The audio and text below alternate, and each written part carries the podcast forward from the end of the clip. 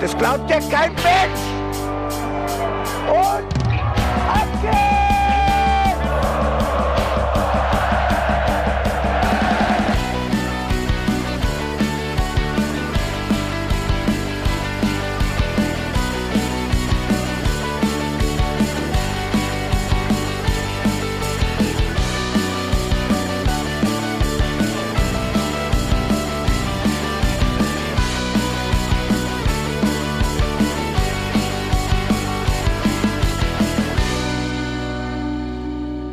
Hallo und herzlich willkommen zum Hinterhof-Sänger-Talk. Es ist Donnerstag, ein total ungewöhnlicher Tag für unseren Talk. Aber die 05er haben ja unter der Woche gespielt, deswegen sprechen wir heute über Fußball und ich freue mich, dass er wie immer an meiner Seite ist. Hallo Janni. Hallöchen, und seit wann brauchen wir bitte schön einen Grund, um uns zusammenzusetzen und zu podcasten? Ich erinnere nur mal an die Corona-Pause, da haben wir auch einfach ohne Fußball Spaß gehabt. Auch das geht ja, jeder braucht ja einen Rhythmus in seinem Leben. Und deswegen freue ich mich, dass es eine Person gibt, die mit in diesem Talk sitzt, die jetzt auch wieder einen Rhythmus im Leben hat. Denn er ist wieder zurück. Hallo Bene. Gute! I'm back! Auferstanden von den Toten. Ach, Junge, ich sag euch, das, war, das waren harte, die letzten zweieinhalb Wochen. Da habe ich mich, also da habe ich mir den, den Kram nur so in den Kopf geprügelt. Ich bin so froh, dass ich wieder frei bin. Und vor allem hier bei euch. Es war eine, eine Folter, euch Podcasten äh, zu hören und nicht dabei sein zu können. Ich habe immer genau gewusst, wo mein Einsatz gewesen Gut, wäre. dass der Nachsatz kam, möchte ich an der Stelle anfügen. Es war eine Folter, euch Podcasten zu hören. Herzlich willkommen zurück. Arsch. Die Qualität hält wieder Einzug. Wir freuen uns sehr. es ist, es war, aber ganz ehrlich, wenn man genau weiß, wo der Punkt gewesen wäre, wo man hätte was sagen können, das ist, mm, das tut weh. Das, das schneidet ganz tief ins Herz rein. Aber jetzt müsst ihr wieder meine blöden Kommentare aushören. Also, das habt ihr Wunderbar, dein Biorhythmus ist quasi wieder hergestellt. ich, ich, glaube, gestern haben sich auch alle Stände des Universums zusammengefügt, um dir ein Spiel zu präsentieren, über das es sich richtig zu reden lohnt. Warum? Warum so ein Spiel zum Zurückkommen? Man hätte über so viele tolle Sachen reden können, aber. Hey, reden wir über Schiedsrichter heute? nein, hm. nein, wer, will, wer wird schon über Schiedsrichter reden? Nein. Wir reden hier nur über Kellerkinder, also Augsburg. Ja, zum Beispiel. Oder über Kellerkinder, die sich einfach gar nicht mehr bewegen, hat man das Gefühl. Die einfach gesagt haben: So, stille Treppe, hier mache ich nichts mehr. Ich bin beleidigt, ich darf nicht mehr auf den Platz. Diesen Knopf werde ich nicht drücken. Bist du da, Stila, Stila, Tobias? Bis, bis, hallo, Tobias, Tobias, bist du in der Leitung? Tobias, oder ist hier Funkloch Augsburg? Ich weiß es nicht. Ey, ich habe eine richtig gute Theorie, warum der, der VAR noch nicht, äh, sich nicht eingeschaltet hat. Und zwar, die sind bestimmt da hingekommen, dachten so, so zwei Minuten vorm Spiel, oh scheiße, heute ist ja Bundesliga. Fuck, jetzt muss ich noch in den, in den Kölner Keller fahren. Da war abgeschlossen, da kam er nicht rein. Und deswegen ist er erst eine halbe Stunde später gestartet ins Spiel. Mhm. Du meinst also, der musste erst den Schlüsseldienst rufen und der musste das dann irgendwie aufmachen und dann hat man auf einmal gesehen, oh Gott, ja. Aber dann hat man sich ja trotzdem nicht gemeldet. Meine Theorie ist übrigens, dass der Lieferando-Fahrer in dem Moment da war und die Pizza kam. Das halte ich auch für sehr, sehr wahrscheinlich. Oder er hat in dem Moment auf der gleichen Leitung einfach bestellt. Das kann natürlich auch sein. Über den Schiedsrichterfunk. ich wollte gerade sagen, Jöllenberg hat nur so auf dem Ohr, ja, eine Fungi nehme ich. Ja, ja, die Fungi. Ich Mit extra Pepperoni. Haben Sie das verstanden? Aber ich hätte gerne meine, meine Pizza Fungi ohne Pilze, bitte. Aber mit extra Pepperoni. Wie extra Pepperoni ist aus? Ich will aber extra, extra Pepperoni. Pepperoni gibt's nichts mehr. Dazu sage ich nur, Pizza Planet ist super. Hat ja dann anders Schärfe ins Spiel gebracht, muss man ehrlicherweise sagen. Aber ich glaube, es gibt genug Dinge, über die wir reden können, abseits des Schiedsrichterwesens. Ja, ich muss mich nämlich in aller Form entschuldigen. Ich sage ja jede Woche, ich muss eigentlich aus meinen Fehlern lernen, aber ich mache ja dann auch jede Woche wieder Fehler. Und ich habe am Sonntag gesagt, wir hauen Augsburg einfach weg. Und ich werde nie wieder eine solche Aussage im Podcast treffen. Felicitas, das ist dein Lebensmotto Learning by Failing. Das ist vollkommen in Ordnung. Ja, du ja, so sagst doch immer, nirgendwo kann man so schön scheitern wie bei Mainz. So, das, ja, aber das ist doch gelebte Fankultur quasi, ja? Also niemand scheitert so schön und so oft wie wir. Ja, ich stelle mich da ganz vorne rein. Aber jetzt mal einfach mal hier Butter bei die Fische. Wie ging es euch denn vor dem Spiel? Habt ihr euch irgendwas ausgerechnet, irgendwelche Hoffnungen gehabt oder wart ihr schon von vornherein der Meinung, das wird ein richtiges Schmutzspiel? Ja, Schmutzspiel hatte ich jetzt nicht so auf dem Schirm. Ich war vor allen Dingen einfach den ganzen Tag arbeiten und war deswegen etwas äh, K.O., hatte aber dann noch Besuch und der hat auch Bier mitgebracht, der Besuch. Dann war er mir besonders willkommen und wir haben dieses Spiel geguckt und ähm, ich habe dann die erste Kopfballchance von Niederlechner gesehen und habe dann eigentlich intuitiv mit dem Spiel quasi emotional abgeschaltet und war vorbei dann für mich und habe mich dann mit Genuss äh, dem äh, Bier gewidmet. Ja, Bier gab es bei mir leider nicht, weil ich habe nämlich noch ein bisschen Antibiotikum in mir, weil äh, man hört es vielleicht an meiner Stimme, ich bin etwas rau im Hals. Äh, hatte mich nämlich auch noch erkältet. Rau, aber herzlich ja. in der Stimme. Benedikt Engelberts, das ist mein Motto. also, wenn ihr mich während dem Podcast ein, zwei Mal husten hört, wisst ihr Bescheid. Der Bene hat zu viel geschrien gegen Augsburg. Ja, also du hättest die, du hättest die Stimme, du hättest die Ölung quasi gebraucht. Und ja, es wurde dann mehr so die letzte Salbung. Mhm. Auf jeden Fall wissen wir das zu schätzen, dass du dein letztes bisschen Stimme heute hier in diesem Podcast verbrätst. Äh, bei mir war es tatsächlich so, dass ich gerade in der Heimat bin und äh, meine Geschwister, die sonst auch hier waren früher, äh, die sind nicht da. Das heißt, ich bin mit meinen Eltern alleine und gucke dieses Spiel und hatte mich eigentlich darauf eingestellt, ganz entspannt hier zu sitzen, nicht zu schreien, mich nicht aufzuregen, niemanden fertig zu machen. Und das wurde einfach torpediert. Dieser Plan ging vollkommen nach hinten los. Und das fand ich auch nicht gut. War das dein Plan oder der Plan deiner Eltern, um einen ruhigen Tag zu verbringen und du hast dich dann einfach aufgeführt wie vier Kinder? nee, das Geile war einfach, dass, dass dass meine Mutter sich in meinen Hintergrund gesetzt hat und gesagt hat, sie gibt mir emotionalen Support und liest nebenbei noch was. Und dann hat sie sich kurz dazu gesetzt und gesagt, nein, das ist zu aufregend. Das kann ich jetzt nicht gucken. Das, es ist übrigens auch so ein Phänomen bei meiner Mutter. Das ist Wahnsinn. Ähm, meine Eltern im Zuge dieses Podcasts, also seit wir den gestartet haben, haben wir sie immer mehr mainzifiziert. Sie waren vorher schon begeistert von der Stadt, äh, jetzt aber halt auch wirklich vom Verein und gucken auch die Spiele konsequent. Jetzt sind meine Eltern schon etwas älter. Hängt ja schon im Wort, ne? Älter. Und das war dann das Problem, dass ich ihnen halt jedes Mal Sky und The Zone immer nochmal erklären muss, wo läuft es gerade, wie läuft es gerade, wie komme ich da rein, was sind die Zugangsdaten. Am besten immer so zwei Minuten vorher. Ja, Vater, ich weiß, du bist es. Also jedes Mal, wenn das Handy vorm Spiel klingelt, entweder Sportradio Deutschland oder meine Eltern, die Chance ist 50-50. Ich, ich, hoffe, dass ich das niemals verwechsel und Sportradio Deutschland erkläre, wie sie jetzt ihren Sky-Zugang legen müssen. Das wäre echt ähm, Komisch vor allen Dingen hätte dann deutschlandweit einfach jeder meine Sky-Zugänge. Aber das, das wird schon funktionieren, kein Problem. Irgendjemand wird dann Spaß haben, wahrscheinlich nicht ich. Sagen wir es mal so. Jeder, der ja. Sky-Kunde ist, weiß Bescheid, wie schwierig es ist, zwischen zwei PCs zu wechseln. Das, das macht es umso lustiger. Der eine hat dann halt guten Empfang, der, der andere hat Pixel. So ist das halt manchmal. Ne? Ja, ich hätte gestern, glaube ja. ich, zeitweise auch lieber Pixel gehabt ja, es war halt wirklich äh, kein Spiel der attraktiven Sorte. Was mich halt ein bisschen genervt hat, es war so für mich schon wieder so dieser Gladbach-Vibe aus der ersten Halbzeit da. Also eigentlich war es Gladbach 2.0 von vorne bis hinten und darauf bin ich halt irgendwie überhaupt nicht klargekommen. Aber um die Geschichte, die ich gerade angerissen hatte, nämlich zu Ende zu führen mit meiner Mutter, die sagt nämlich eigentlich auch immer, das ist mir zu aufregend. Und meine Mutter ist auch so, ich bin ja nicht so der ruhige Gucker, die sagt dann immer, Janne, bitte nicht so aufregen äh, und bitte nicht fluchen. So, und jetzt sind wir an dem Punkt, wo mein Vater mir während dem Spiel schreibt, deine Mutter ist nur am Fluchen. Ja. Ah, und dann kriege ich auch ins, inzwischen kriege ich dann auch, auch so WhatsApp-Nachrichten, so, der Schiri heute ist richtig scheiße. Also, aber sie, also sie, sie probiert noch nett zu bleiben dabei, so. Also wie, als wenn du auf der Autobahn geschnitten wirst und jemand sagt dann einfach nur so, Sie sind aber auch ein Sack. So ist meine Mutter beim Fluchen, wenn sie Fußball guckt, weißt du? Das finde ich äußerst amüsant. Ja, ich habe meine Mama gestern auch ins Ohr geschrien.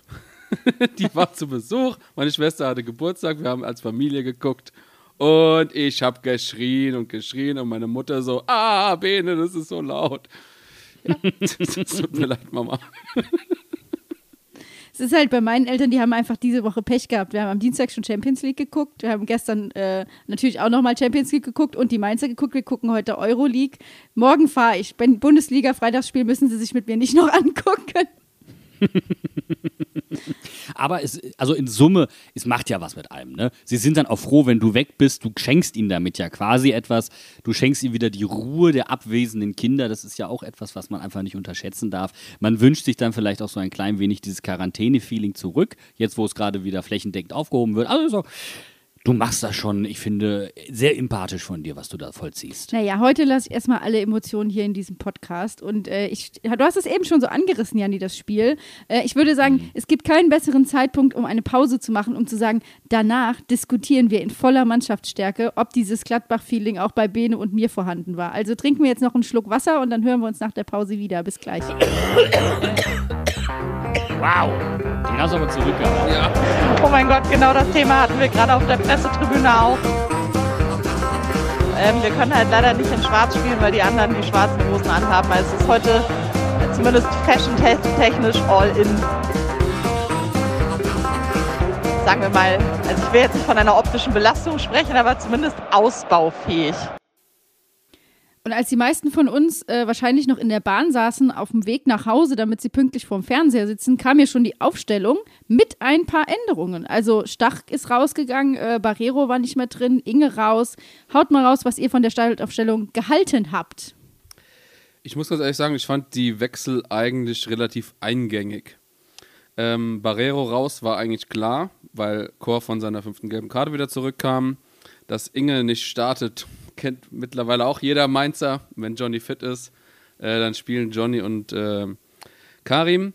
Und äh, ja, Stachy fand ich natürlich dann ein bisschen überraschend, aber nachdem er mit der Nationalmannschaft unterwegs war, ähm, ja, als Belastungssteuerung vollkommen in Ordnung, dass der dann das eine Spiel nicht komplett startet. Und ähm, ja, so hat Djanga dann ja auch mal wieder, also nochmal eine, eine Startelf-Chance bekommen. Ja, die Gedankengänge habe ich ähnlich gehabt. Ähm, muss halt sagen, dass ich es dann doch etwas sehr offensiv fand. Oder ich fand es einfach mutig. Also du spielst ja quasi mit zwei Leuten, die offensiv orientiert mhm. sind. Djanga vielleicht ein bisschen defensiver als Lee. Ähm, Tatsache ist, äh, Belastungssteuerung vielleicht dann doch nicht so das beste Argument im Nachhinein.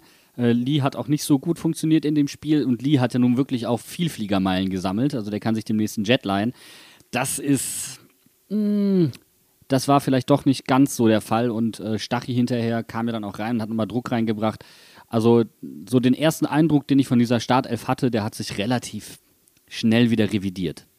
Ja, ging mir genauso. Also ich habe mich auch, äh, schon das, was du eben gesagt hast, Ben, ich habe mich gefreut, dass Djanga Einsatzzeiten bekommt und da hat er auch, finde ich, ein gutes Spiel gemacht.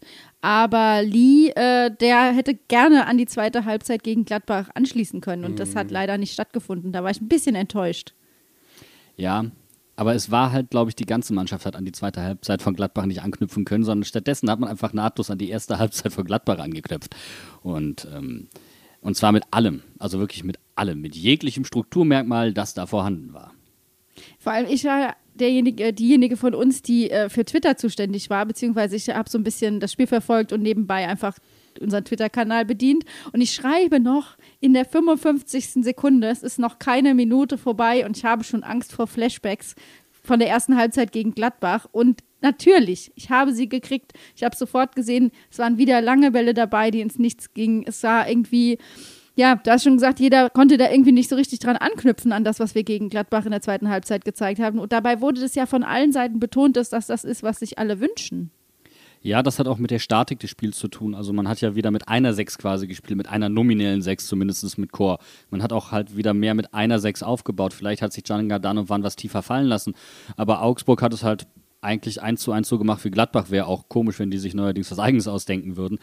Und sind dann halt ähm, mit der gleichen Anzahl an Männern angelaufen und haben Mainz dann halt sehr hoch gepresst und äh, Zentner war zu langen Bällen gezwungen. Also er war nicht dazu gezwungen, aber das ist sein Mittel, diese Situation zu lösen.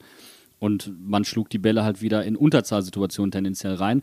Und dann greift halt wieder dieses typische Mentalitätsding, wo Bo auch zu Recht sagt, wir sind nicht da, was auch einfach stimmt. Man kommt nicht gut in die Zweikämpfe, man steht nicht gut in den Zweikämpfen im Mittelfeld, man gerät in Unterzahlsituationen. Deswegen waren diese Gladbach-Flashbacks nicht nur emotional bedingt, sondern halt auch einfach visuell sichtbar. Ist das vielleicht so eine Sache, wo du sagst, das ist zu Hause anders? Dass du quasi im, Stadion, im eigenen Stadion bist, du hörst schon die Fans, wie sie dich pushen, du kommst in den Spielertunnel, du gehst raus aufs Spielfeld und denkst so, jetzt, jetzt brennen wir ab. Und das hat, hast du nicht, wenn du auswärts spielst? Wäre jetzt mal gerade so, so einfach mal so als These in den Raum geworfen. Also ich glaube, wir haben jetzt zweimal auswärts auch äh, gut Leute dabei gehabt und ähm, würde jetzt eigentlich sowas nicht damit mit in die äh, Überlegung mit einfließen lassen. Natürlich ist die Kulisse eine ganz andere, wenn du, äh, wenn du 15.000, 20.000 Augsburger gegen dich hast, gegen was 300 Mainzer, die mitgereist sind. Aber ähm, ja, gerade also ich meine in der zweiten Hälfte äh, gegen Gladbach hast du Mainz sehr deutlich gehört und die Gladbacher waren äh, bei einer fast mhm. vollen Hütte. Also ähm, natürlich ist es ein Argument, gerade für den Start des Spiels, wo, de, wo die Heimmannschaft und die Heimfans vor allem auch noch ein bisschen stärker gepusht sind. Aber ich finde es eigentlich ein bisschen, ähm, ich finde es ein bisschen zu dünn an der Oberfläche gekratzt, äh, was, was die Ursachen sind. Ja, und ich würde ihr tatsächlich sogar, also ich würde gar nicht mal sagen, dass das überhaupt ein Argument ist, wenn ich ganz ehrlich bin. Also total, ich finde den Gedankengang total nachvollziehbar, nur, also mich zum Beispiel würde das zum, ich kann es mir eigentlich auch nicht vorstellen. Ich glaube, euch würde es genauso pushen. Wenn du 20.000 gegen dich hast, ja. dann würde ich mir denken, so, die, die Hütte mache ich jetzt hier leise. Und zwar wirklich. Und dann fliege ich, dann fliege ich aber mit, mit zwei offenen Sohlen in jeden Zweikampf so gefühlt, also emotional. Also Niederlechner-Style. Ja, ich, ich also nein, das ist ja abheben, nicht fliegen. Ja nee, nee, nee, nee, ich meinte die Aktion gegen Musa. ja, also aber das ist dann halt so, das ist dann ähm, das, was wir eigentlich so gut gemacht haben gegen Gladbach und auch gegen, ach nicht gegen Gladbach, sondern gegen Freiburg auch und gegen Leverkusen.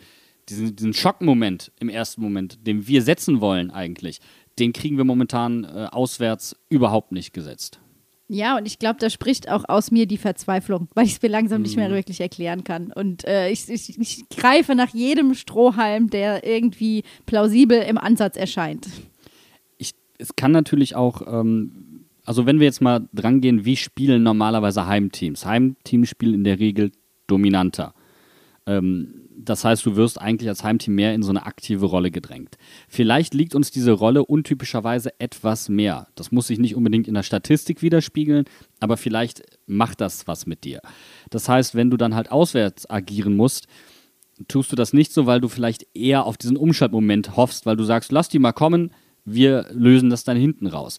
Das Problem ist einfach, dass uns dafür äh, momentan scheinbar ähm, angenommen, das Offensivspiel, und das ist so die, die in, der, in der Fachwelt wird das zumindest so gedacht, das Offensivspiel beginnt ab der Spieleröffnung durch den Torwart. Ähm, und da fehlt es dann uns momentan in der, an der Qualität, um das so zu lösen.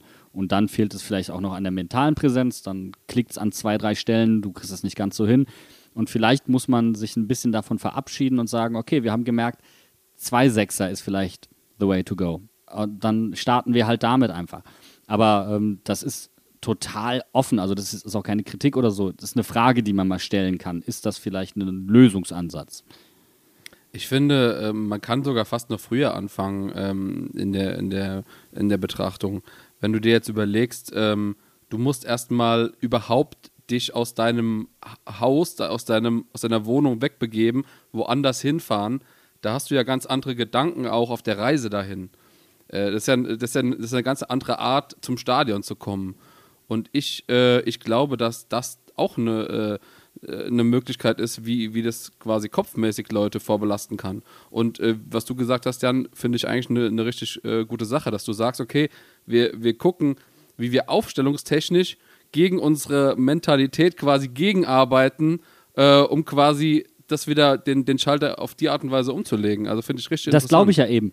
Das glaube ich ja auch sogar, dass Bo das getan hat. Also vielleicht deswegen gesagt, keine Doppel-6, wir wollen aktiver agieren, deswegen mhm. offensiv agieren, deswegen Janga und Lee.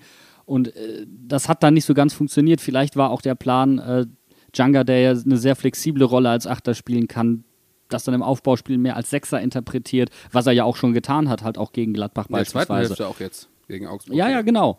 So, also vielleicht war ja das der Plan, aber was dann für Gründe ausschlaggebend waren, dass das eben nicht so funktioniert hat, vielleicht dann doch eben ähm, diese ähm, Elfmetersituation, die ja doch relativ früh im Spiel war. Ich wollte gerade sagen, Ben, ich möchte eigentlich deinen Faden aufgreifen und das Thema Reise ansprechen. So, man muss sich mental und äh, im Kopf bereit machen auf den Weg dorthin. Und ich glaube, das hat Florian Niederlöcher auch getan, als er sich dachte, komm, ich laufe mal auf Robin Zentner zu, mal gucken, was der tut. Und Robin hat einfach, klar, sah in dem Moment auch nicht glücklich aus. Ja, aber ich würde sagen, Niederlechner hat sich einfach mal äh, hinfallen lassen und es gab einen Elfmeter. Und ich glaube, damit waren dann auch äh, Tür und Tor offen für Kritik, Geschrei und einfach nur Wut. Ja, auf jeden Fall. Aber ich glaube, bevor wir über diese Elfmetersituation sprechen, lasst uns die Entstehung angucken. Ähm, weil es gab auf der PK danach einen sehr interessanten O-Ton von Markus Weinziel, der gesagt hat, es war der klare Plan, Robin Zentner durchweg anzulaufen, weil er eben diesen Fehler auch schon letztes Jahr gegen Augsburg gemacht hat, gegen Florian Niederlechner. Also die haben für sich dann Muster erkannt, Robin Zentner zum Fußballspielen zwingen, um ihn dann halt äh, entweder die langen Bälle zu erobern, dann unter Druck wahrscheinlich noch unkontrollierter, als wenn er Zeit hat, oder halt sogar einen Ballgewinn zu ermöglichen. Das ist halt leider passiert. Für mich war die Situation halt keine klassische Drucksituation. Aber Niederlechner war ja drei Meter sogar noch weg. Also ist im Profifußball massig Zeit. Ähm, dann halt ein Stockfehler. Passiert, ist ärgerlich, aber das war halt tatsächlich von Augsburg, so von Weinzel auf der PK gesagt, äh, ein angestrebtes Muster. Es ist also, es ist wirklich, vor allem, ich, ich saß, äh, wir, haben, wir haben hier noch gegessen, quasi, als das Spiel angefangen hat. Und ich habe so in einem Augenwinkel die ganze Zeit äh, äh, das Spiel beobachtet. Und ich dachte nur so, "Sch, Robin! Ich habe gar nicht die Drucksituation vorher gesehen. Also, ich meine, Ja, es war ja auch eigentlich in, der- keine. in der Wiederholung, okay, aber ähm, in dem ersten Moment äh, und dann äh, natürlich von der Entfernung sah es auch ein bisschen so aus, als hätte er ihn getroffen. Im, im ersten Moment dachte ich, okay, der hat den voll umgeflackt, aber schon in der ersten Wiederholung hat man ja gesehen, das war nix. Und ähm, ich finde es traurig, äh, wie, wie du es gerade gesagt hast in der PK, wenn, wenn ein Trainer sagt, okay, wir haben hier jemand gefunden, der ist so eine große Schwäche eigentlich für euch und das nutzen wir jetzt knallhart aus. Oh, da blutet mir das Herz, ey. Ja, und sowas öffentlich zu sagen, ist ja auch nochmal ein Signal. Also, wenn äh, Weinziel sagt, wir haben uns darauf vorbereitet und es ist so zu diesem Elfmeter gekommen, egal ob der jetzt, also der war, das war kein Elfmeterpunkt, ja. Ähm, aber wir spielen am Samstag gegen Köln. Die werden sich die PK auch angeguckt haben und die werden dann auch mal ihre Schlüsse daraus ziehen. Ja, also ich würde das jetzt gar nicht zu hoch hängen. Also Robin ist halt defensiv eine Bank, fertig. Und das ist halt Teil des Offensivspiels und das ist nicht die Veranlagung. Das Problem, das wir einfach haben, ist, dass wir es momentan mit unserem eigenen Spielstil schwieriger gelöst bekommen. Also ein möglicher Ansatz wäre halt über die Doppel-Sechs und dass du dann über die Halbverteidiger besser aufbauen kannst, dass du über den Zentralen aufbauen kannst, dass die Außenverteidiger dementsprechend hoch stehen. Aber es gibt halt taktische Mittel und Wege, ähm, das gut zu verhindern. Und das ist jetzt einfach gerade der Punkt, wo wir uns befinden. Und ich bin gespannt, welche Lösungsansätze sie dafür finden, denn dass Robin unumstritten unsere Nummer eins ist, ich glaube, da, das ist auch klar. Eben. Aber jetzt mal, jetzt, mir reicht's jetzt hier. Das ist mir jetzt zu konstruktiv. Ja, jetzt wird mal hier ein bisschen destruktiv in diesen Podcast eingegriffen. Äh, ich be- erhebe meine Stimme und ich werde sauer. Und je länger ich darüber nachdenke, dass ich im Kopf diese Szene immer wieder abspule, desto saurer werde ich. Und jetzt müssen wir einfach darüber reden, was das für eine unfassbare Frechheit ist, dass dieser Elfmeter standgehalten hat. Dass Jöllenbeck das sieht und im ersten Moment als Elfmeter bewertet. Okay, dass der VAR nicht eingreift und nicht sagt, guck's dir nochmal an, ist eine absolute Frechheit. Es ist ja nicht nur eine Frechheit, es kommt ja noch eine zweite Frechheit hinzu. Du musst ja auch noch die Schwalbe machen. Also äh, tut mir leid, das gehört auch dazu. Und das hat Robin und das finde ich brillant. Und er kennt Flo ja auch aus gemeinsamen Mainzer Zeiten. Und ob du das gegen den Ex-Verein machen musst, ist die nächste Frage. Ähm, auch so adressiert bei Sky, indem er gesagt hat, also ich finde das auch ziemlich unsportlich von Flo ähm, und da gar nicht so sehr auch die Schiedsrichterkritik gesucht hat, weil das gehört auch noch dazu. Ähm, das kann jetzt jeder für sich bewerten, wie er möchte. Für mich hat es so in den Gesamteindruck, den der FC Augsburg auf mich insgesamt macht, auch vor dem Spiel, was da war mit Corona und allem, einfach, ja, naja, ins Bild gepasst. Und was Flo Niederlechner dann gesagt hat in seinem Interview, da ist mir bald die Hutschnur geplatzt. Wenn ich drüber nachdenke, dass er sagt, nö, ich habe den Kontakt gespürt, ich bin gefallen, alles gut. Äh, war auf jeden Schwalbe war auf nicht. jeden Fall keine Schwalbe. Und ich bin so, was? Wa- Was zur Hölle soll das gewesen sein, wenn nicht eine Schwalbe? Und ich weiß nicht, was Flo Niederlechner gegen Mainz hat. Der hat gestern Allein drei gelbe Karten hätte er sich verdient. Einmal offene Sohle gegen Musa, einmal für die Schwalbe und einmal hatte noch irgendwo an der, an der Auslinie oder so jemanden äh, umgegrätscht. Wo ich so denke, also erstens, äh, er freut sich offensichtlich sehr deutlich, ähm, wenn Mainz ein Tor kassiert. Also nicht das, was äh, meistens Fußballer machen, wenn sie mal bei dem Verein waren, sagen sie, okay, Aber das will ich noch nicht vorenthalten, Bene. muss man nicht. Also, so, das ist, ist, so- ist, muss ist man in nicht. Ordnung. Äh, Daraus drehe ich ihm keinen Strick. Aber dass er dann offensichtlich, dass ihm alles egal ist und äh, also pff, ich habe, also ich empfinde nichts mehr für Flo Niederlechner und ähm, tut mir leid, Unbro. Un Unbro. Oh, oh. So, der Tweet wird, wird erstmal downgeliked, downgevotet hier. Äh, wobei ich ja ehrlich sagen muss, weil kein Mainzer hat was gegen Florian Niederlechner. Ähm, ich finde, das Außer ist überragend. außer Bene jetzt. Wobei Bene hat ja gar keine Gefühle mehr für ihn. Also auch keine negativen mehr. Das ist, das ist so die, der, die höchste Form des Disrespekts, die geht. Ich empfinde nichts ich- mehr. weil ich finde, Florian Niederlechner halt ist eigentlich ein überragender Typ. So, ich würde das jetzt auch nicht zu hoch hängen wollen, aber äh, der Punkt ist halt einfach, äh, man würde sagen, er hat die Situation dankend angenommen. Andererseits muss man sagen, er hat sie jetzt auch nicht so krass angenommen. Also er ist irgendwo berührt worden. Ja, na gut. Aber da, dass, man, dass man das nicht sieht, ist dann halt, glaube ich, die Krönung der Geschichte einfach. Und also, also spätestens beim, beim Protest, bei so einer klaren Situation, die Jöllenbeck vermutet hat, jetzt mal ohne den Wahr jetzt mal in die Pflicht zu nehmen, auch da hätte sich Jöllenbeck fragen müssen, ähm, warum ist der Protest bei einer vermeintlich so klaren Situation so heftig? Stopp mal kurz. Kurz gefragt, äh, Tobi Stieler, Fungi, habe ich gehört, Fungi hast du geordert, aber was ist denn jetzt hier? Das hätte er ja auch machen können. Er hätte auch selbst den Weg suchen können. Hat er nicht getan. Und ähm, dann kommt natürlich Tobias Stieler obendrauf, der sich das fünf, sechs Mal laut Bo hätte angucken können und, äh, naja, hätte anders entscheiden müssen. Also die Intervention war klar, aber das ist genau der Punkt, den Christian Streich angesprochen hat. Wir suchen nicht nach Foulspielen, wir suchen nach Kontakten. Ey, und das ist auch mal wieder so eine Situation, wo ich wirklich einfach nur ausrasten möchte. Weil dafür haben wir diesen fucking Videobeweis, dass der sich die Dinger anguckt. Und dass die Schiris sich das am, am, auch am äh, Spielfeldrand angucken können.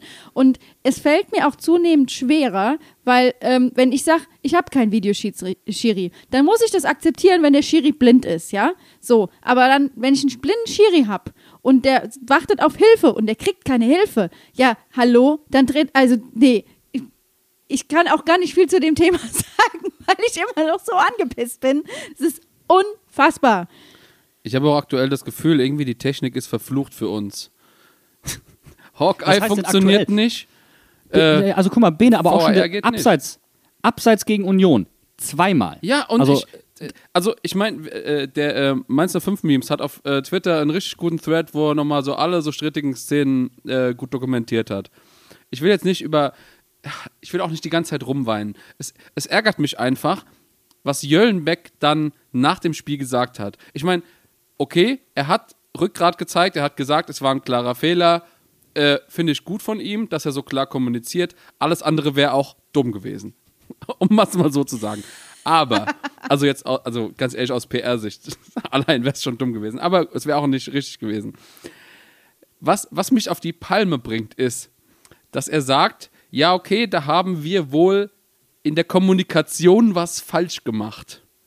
Und das tut mir leid, aber das darf nicht passieren, weil der Schiedsrichter muss ja erstmal beschreiben, was er gesehen hat, damit der VAR bewerten kann, gab es eine falsche Wahrnehmung, was auch immer. Und wenn, also ich, ich kann mir nicht vorstellen, was da gesagt wurde, was Stieler dazu bringt, zu sagen, ah, das geht klar, das hat er schon gesehen. Das ist alles gut, Daumen nach oben. Hat er richtig bewertet, richtige Entscheidung getroffen. das kann der selbst entscheiden. Ich order schon mal das Essen, Leute. Ja, so, Ich danke. gerade sagen, ich krieg da so, ich krieg da so Philosophikum-Flashbacks. Äh, der Techniker ist informiert. Er macht zwar nichts, aber er ist informiert. D- Wie, wie ist das, tut mir leid, wie ist das möglich, dass er sich diese Szene ansieht, kriegt vorher beschrieben, ja, äh, es gab einen Kontakt, er ist gefallen und der einzige Kontakt war, als er schon auf dem Boden gelegen hat, mit dem Oberschenkel gestriffen. Das ist doch nicht. Naja, das ist das, was ich dir gerade gesagt habe. Es wird nach Kontakten gesucht zur Begründung der Beweisführung und nicht mehr danach, ob es ein Foul ist. Das heißt, und das ist ja das Verquere an der ganzen Geschichte, aus juristischer Sicht kehrst du ja quasi die Beweispflicht um. Und das ist ja das wirklich, also das, das, das macht es dann auch zum Beispiel aus rechtsphilosophischer Sicht äh, relativ problematisch. Ne? Es gilt nämlich nicht mehr ähm, unschuldig bis zum Beweis der Schuld, sondern schuldig bis zum Beweis der Unschuld. Und dann wird jeder Kontakt nicht nur zu einem Indizienbeweis, sondern zu einem handfesten Beweis. Und das ist einfach sehr, sehr problematisch. Das ist äh, die Krux an der ganzen Geschichte. Aber lasst uns nicht zu sehr auf diesem Warum hacken, bitte, weil ähm, ich, wollte gerade sagen, ich möchte da noch was anfügen. Ich habe, glaube ich, die Lösung. Wenn wir hier jetzt schon gerade vor Gericht stehen, warum führen wir nicht einfach eine Jury ein? So von mir aus Let's Dance oder so. äh, die kriegen alle so Punktekarten von 1 bis 10 und dann gibt es eine Entscheidung. Und wenn man über 20 Punkte hat, ist es ein Elfmeter. So, Florian, du bist heute sehr schön geflogen. Das war auf jeden Fall, der Absprung war toll. Äh, zehn Punkte dafür, aber leider äh, fand ich die Geste danach nicht so toll und ich fand auch so das Motto dahinter, die Haltung, das war für mich einfach nicht ehrlich, nicht aufrichtig äh, und deswegen gibt es da Abzug und von mir heute nur eine 2. Aber wer sitzt in dieser Jury? Ist das dann so Günther Netzer? dann Ah, hast du irgendwie so einen. Matthäus und einen Klinsmann oder so da sitzen und die sollen das dann beobachten. Klarer Kontakt. Ein klarer Kontakt, genau, ein ganz klarer Kontakt. Aber lass uns nicht zu sehr auf diesem Warum hacken, weil ähm, es gehört zur Wahrheit dazu, dass es eben nicht gereicht hat. Wir haben drei, nicht zwei, nicht eins, wir haben drei Standardgegentore bekommen. Wir haben Glück, dass das eine nicht gezählt hat. Was heißt Glück? Es ist regelkonform. Es ist schlichtweg regelkonform. Du darfst als Torschütze nicht den Ball irgendwie mit der Hand berühren, so, auch wenn es keine Absicht war. Es darf bei der Torerzielung keine Rolle spielen. Und drei Standardgegentore kriegen ist zu viel. Und drei Standardgegentore sind ein Zeichen dafür, dass du nicht ganz konzentriert bist. Und wenn ich mir dieses letzte Gegentor dann angucke, weil der eine Standard ist halt ein Elfmeter, wenn ich mir dieses letzte Standardgegentor angucke und das mit dem Handding vergleiche, dann fällt zweimal auf, dass Leute ihre Zuordnung verlassen, den Ball nicht richtig erreichen, ihn nicht geklärt bekommen und dadurch überhaupt ein Schussfenster frei wird. Und was, was du jetzt auch noch nicht, noch nicht mal erwähnt hast, ist, dass wir ja quasi vor dem Elfmeter oder was direkt nach dem Elfmeter eine Ecke haben, wo Augsburg den Ball auch schon fast reinmacht, wo jemand, Ja. äh, ich weiß gar nicht, wer es war, sehr deutlich zum Abschluss kommt und der Ball geht, glaube ich, 20 Zentimeter neben den linken Pfosten. Und da dachte ich auch schon so, oha, da stimmt da gar keine äh, Zuordnung bei unseren, äh, bei unseren Ecken. Jetzt könnten wir natürlich vermuten, woran lag das? War, waren sie im Kopf so sehr auf Offensive getrimmt, sie wollten es so sehr haben, sie wollten unbedingt angreifen, sie wollten das Ding umbiegen, dass sie die Defensive im Kopf so ein Stück weit vernachlässigt haben. Also haben wir hier inzwischen den, den, den Fall äh, auswärts, dass da eine wirkliche Blockade drin ist. Kann sein, wissen wir nicht. Aber Standardgegentore sind meistens. Ein, ein Tennistrainer früher hat zu mir immer gesagt, dumme Fehler sind mangelnde Konzentration. Und das ist bei Standardgegentoren halt leider meistens der Fall. Ja, und es war halt auch gestern häufig zu sehen, gerade nach dem Elfmeter äh, in der ersten Halbzeit. Da war wenig da, wo ich sagen würde, das war eine Reaktion und das hätte zielführend was nach vorne bewirkt. Ja, und das ist ja eben der Punkt, den wir vorhin angesprochen haben. Dieser Elfmeter war in der elften Minute oder in der zwölften Minute. Das ist relativ früh im Spiel. Du kommst ähm, nicht dazu, dieses Offensivpotenzial, das du dir vielleicht erarbeitet hast, das du, das du dir vorgenommen hast, zu entfalten, weil du jetzt hinterherläufst ähm, und jetzt eine andere Form von Offensivfußball spielen musst. Und äh, das ist natürlich dann nochmal eine ganz andere Herausforderung. Und Mainz 05 ist halt auch leider die Mannschaft, die, wenn sie in Rückstand gerät, in dieser Saison zumindest eben nicht mehr so leicht zurückkommt. Das hat nichts mit der Mentalität der Jungs zu tun. Es zeigt einfach nur, dass wir uns dann und wann immer noch ähm, schwer tun, offensive Lösungen zu finden. Und das heißt, was das Problem auch schon die ganze Zeit unter Bo ist, das ist kein Problem, aber es ist eine Feststellung, dass man eben zu wenig offensive Lösungsansätze hat oder die Mannschaft zu wenig offensive Lösungsansätze hat. Und das ist nicht, weil wir zu wenig aufs Tor schießen. Ich habe Nee. vor dem Spiel eine Statistik gelesen, dass wir die zweit- oder drittmeisten Torschüsse auswärts abgeben. So, die Bälle gehen einfach nicht rein, die sind unplatziert. Und das ist Ja, traurig. aber was, ja was, was heißt unplatziert? Also ähm, klar, jetzt kann man sagen, Jan Sommer war zum Beispiel brillant. Ja, und Ginkiewicz hat gestern auch zwei, dreimal gehalten, war aber ansonsten auch nicht der sicherste Rückhalt. Aber irgendwann scheitert man halt nicht mehr an der Qualität der gegnerischen Torhüter, sondern an den eigenen offensiven Unzulänglichkeiten.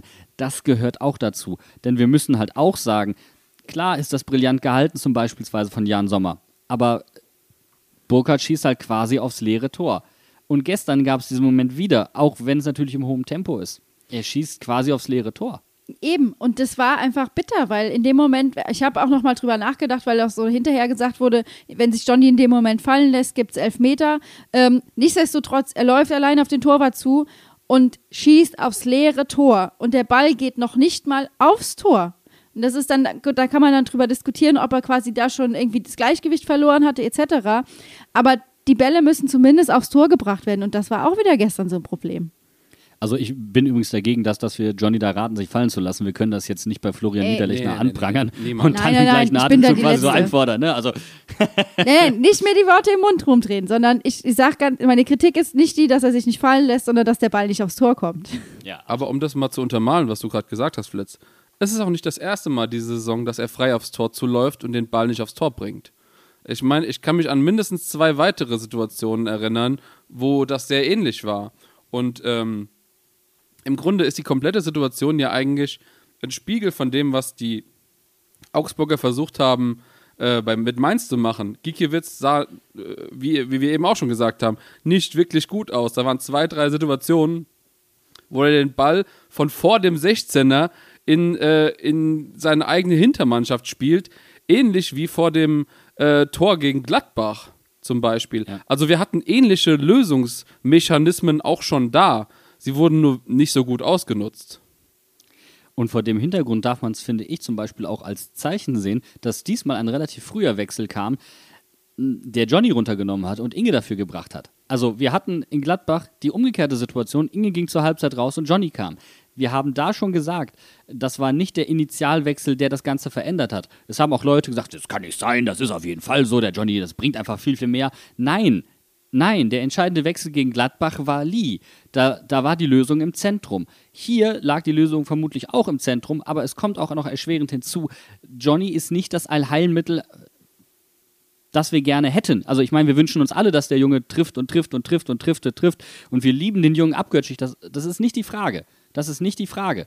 Aber man darf es als Zeichen sehen, dass Inge diesmal relativ früh eingewechselt wurde und nicht erst in der 80. und in der 85. Minute. Das muss man nämlich generell mal sagen. Also ich meine, wir haben gegen Gladbach in der, 45, in der Halbzeit gewechselt und dieses Mal in der 52. Minute. Das ist für Bo Ja. relativ früh. Und auch hier haben wir wieder eine entscheidende Veränderung im Zentrum, weil Stach einfach kam und Lee rausgegangen ist. Und das haben wir ja auch schon gesagt. Das war ja schon gegen Gladbach gut mit der Doppelsechs und das wurde ja kopiert. Und es hat ja dann Naja, auch viel besser also- funktioniert. es wurde nicht eins zu eins kopiert. Stachy hat das Ganze schon mehr als acht interpretiert und hat für mein Empfinden das Spiel auch dann und wann nicht breit genug gemacht, sondern zu sehr aufs Zentrum fokussiert. Das ist aber, naja, das ist halt, das zeigt halt einfach, wie mutig sie halt eigentlich sein wollten, wie nach vorne sie gehen wollten. Und ich finde, es ist auch keine Kritik, sondern jetzt wirklich positiv gemeint, wie sehr auch das Trainerteam am Ingame-Coaching feilt. Ich meine, gegen Gladbach hat es komplett gegriffen. Auch hier war die zweite Halbzeit wesentlich besser als die erste Halbzeit. Das Ingame-Coaching funktioniert. Es sind jetzt minimale Stellschrauben, wo du, wo du dran drehen musst. Und du hast dann natürlich noch die erschwerte Situation, dass du eine Mannschaft hast, die wahrscheinlich bei Auswärtsspielen momentan ein klein wenig mental blockiert ist. Das ist eine schwierige Gemengelage und dafür sieht man einfach, wie sehr sich das Trainerteam bemüht. Und da kannst du ja auch sagen, Zufall oder Chiffre, aber in der 52. kommt Stachy, in der 54. schießt Wittmer das Tor. Und wenn es das ist, dann, dann ist es das, ne? Wobei auch das Tor ja auch schon wieder so, so ein bisschen eine gefühlte Gladbach-Kopie war. Ne? Ja. Dieser Steckpass, aber diesmal von Djanga. Ähm, aber ich fand es toll, dass Wittmann da so stand. Und sie Ja. hatten scheinbar bei Augsburg ähm, die, die Lücken im Zentrum oder die Schwächen im Zentrum ausgemacht.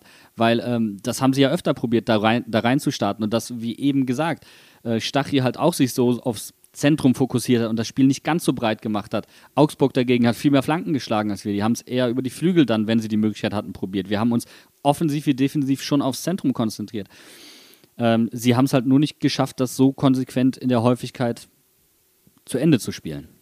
Und es hat Ja. mich so geärgert, weil Wittmer schießt das Tor und ich denke mir, jetzt sind wir an dem Punkt, wo wir einfach loslegen und jetzt geben wir alles und jetzt drehen wir das Ding rum und dann zeigen wir allen, dass diese fucking VR-Entscheidung keinen Einfluss darauf hat, dass Mainz dieses Spiel gewinnt. Ja, scheiße. Ging, ging direkt wieder mit viel Spaß und gute Laune weiter, ey. Ja. Ich möchte mal ganz kurz auf die, auf die Wechsel ähm, nochmal gucken, weil ähm, die weiteren Wechsel waren ja auch alle sehr offensiv. So, wir haben in der 62. Minute, wo Stöger schon kommt, äh, wo Chor rausgeht, wo wir dann quasi ähm, ohne richtigen Sechser spielen ab dem Zeitpunkt. Da haben wir dann ähm, äh, Djanga und ähm, äh, Stach gehabt, die halt äh, beide so eine, eine defensivere Acht, sage ich mal, äh, irgendwie gespielt haben, immer auch ein bisschen abwechselnd. Ähm, und dann. Eine sehr offensive 6 würde manche Oder eine sagen. sehr offensive 6. Mhm, irgendwo was dazwischen, vielleicht was eine 7. Wer weiß. 9 3 Viertel. Ist das diese, ist das diese taktische Revolution, Janne, die du bei Mainz als nächstes sehen willst? Die Interpretation der Sieben? 9 3 Viertel. Das Mauern einfach halb aufgeben. Worauf ich, worauf ich hinaus wollte. Äh, und dann kam ja noch Inge für, für Johnny und Leo für Hack. Das heißt, wir haben dann im Grunde auch noch unseren, unseren dritten Innenverteidiger aufgegeben. Also wir haben insgesamt sehr offensiv gewechselt. Und, wer kam nicht? Nebel. Nebel. Ja. Und ich habe mittlerweile das Gefühl, dass Paul Nebel nicht mehr viele Bundesliga-Minuten bekommen wird dieses Jahr. Also, wenn man in so einem Spiel nicht mal einfach einen Paul Nebel reinwirft, jetzt zum Beispiel anstatt einen Leo Barrero, hätte, hätte, hätte ich mir sehr gut als hängende Spitze oder irgendwie, oder vielleicht auch ganz vorne drin und, äh, und Inge spielt Als hängende freier Spitze. oder Radikaler So. Oder einfach. irgendwie, genau, einfach nur irgendwo. Ähm, hätte ich mir sehr gut vorstellen können und der hätte da mal richtig Rabatz machen können in der Abwehr von, de, von Augsburg und fand ich einfach traurig, dass wir wieder den einen Wechsel nicht genutzt haben. Ich fand es halt auch deswegen etwas traurig, weil Leo Barrero sich nach seinen Leistungen gegen Gladbach diesen, diese Einwechslung aus meiner Sicht zumindest von den Spielen her nicht so ganz verdient hat. Also es war einfach kein gutes Spiel von ihm. Er, er liefert in der Saison insgesamt eher negativ ab, nicht so positiv. Er kann wenig Eigenwerbung betreiben. Und das ist natürlich ein kleines Problem. Übrigens, der Floki, der zerlegt hier hinten die komplette Hütte. Und ich sehe es und ich finde es witzig, weil du nicht weg kannst, weil du vor dem Mikro gefangen bist. Und da bleiben wir auch bei. Ich habe ihn auch schon dreimal von meinem Schreibtisch runtergeholt. Ich wollte gerade sagen, der Kater hatte auf jeden Fall schon heute richtig viele Cameo-Auftritte, ohne dass er irgendwas gesagt hätte. Demnächst nimmt er dir einfach das Wort und unterbricht dich im Podcast und sagt, Mau, ich habe das aber ganz anders gesehen. Ich schreibe den ganzen Tag schon rum. Ich finde es so faszinierend. Jetzt ist er wieder auf meinem Schreibtisch. Er, er merkt sofort, wenn man über ihn spricht, ach, da ist das Jetzt zeigt er Arschloch. uns auch noch Hallo, Hintern. super. das ist wel- Also, ich finde, man kann seine, man kann diese Meinung auch sehr gut jetzt artikulieren, die Floki da äußert. Dass Nebel nicht eingewechselt wurde, war für einen Arsch. Ich wollte gerade sagen, Danke. das ist der qualifizierte Kommentar zu, diese, zu dieser Aktion. Ähm, Jungs, wir haben jetzt schon viel über die Wechsel geredet, über die ganze Halbzeit insgesamt, aber lasst uns äh, trotzdem nochmal auf das Gegentor und das Tor auch gucken. Also fangen wir einfach mal mit dem eigenen Tor an. War ja einfach, also auch, dass Wittmer den gemacht hat, fand ich richtig geil. Ja, Wittmer ähm, ist offensiv stark, das wissen wir. Er darf noch öfter im 16er auch, äh, auftauchen. Wenn er da ist, wird es eigentlich in der Regel brandgefährlich.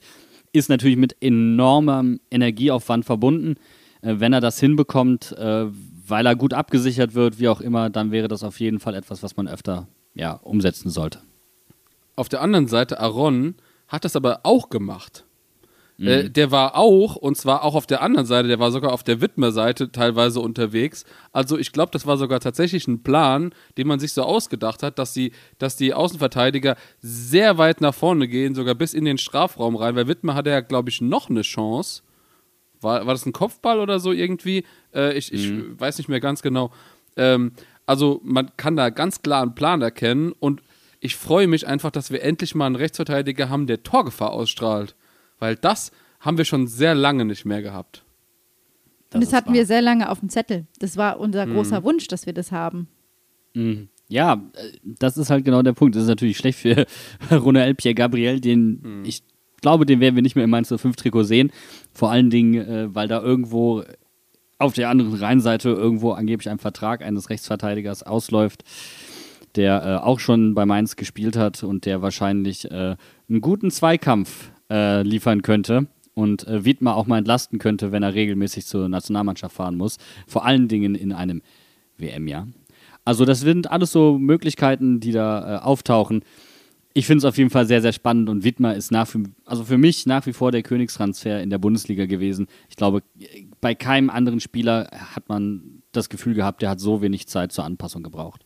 Ja, eben, das haben wir jetzt auch schon öfters betont, auch gerade nochmal in unserer, äh, sag ich mal, in unserem Rückblick der Hinrunde äh, war ja klar, dass Wittmer einfach der Spieler ist, der hier ankam. Und äh, es, es gibt, glaube ich, keinen deutschen Ausdruck dafür, aber he the, he hit the ground running. Also der ist einfach, der hat einfach Ja. funktioniert. Doch, der hat die Beine in den Rasen bekommen. Ja, So. das kann man so sagen. Dann sage ich leider diesen Satz auch noch. Äh, Augsburg hat die Beine aber auch in den Rasen gekriegt und zwar direkt nach dem 1 zu 1. Ja, und das ist halt, das darf dir halt absolut nicht passieren. Wenn du diesen Moment hast, du erkämpft, du erkämpfst es dir wirklich und dann kriegst du direkt wieder diesen Nackenschlag. Und vor allen Dingen, weil es wirklich dumm war. Und in dem Fall hat es äh, Stefan Bell getroffen, der, ähm, ja, seinen, ich hatte das Gefühl, er verlässt seinen Gegenspieler bewusst, weil er glaubt, er kommt an den Ball, kommt nicht an den Ball, unterspringt den und sein, ja, sein Gegenspieler ist im Rücken frei. Das war Vargas, der bekommt den Ball da hingelegt und äh, jemand wie, wie er trifft halt auch mal aus der Distanz. Ja, das ist dann halt so, ne? Also, das ist aber selbstverschuldet und das ist halt das große Problem an der ganzen Thematik. Wir können hier über alles reden. Wir können darüber reden, dass der, dass der Elfmeter äh, nicht berechtigt ist. Wir können darüber reden, äh, dass das total ärgerlich ist. Und wir können dann wirklich über alles reden, aber es ist halt alles selbstverschuldet. Jedes Gegentor ist selbstverschuldet. Auch die Situation mit dem War ist selbstverschuldet. Und das ist allerdings auf der anderen Seite auch wieder was Positives, denn wir haben es selbst in der Hand. Ich möchte auf eine Szene nochmal ganz kurz blicken, die mich eine Sekunde lang mit Freude aus, ähm, in meinem Herzen ausgefüllt hat und ähm, dann aberkannt wurde. Und zwar das, das Tor, den äh, Ball, den Lee über Gikiewicz gelupft hat. Ey, ja. Boah, aber ich meine, ich wusste, dass es abseits war, aber ich habe mich einfach so gefreut über dieses Tor. Alter, das hätte schöner nicht fallen können, oder?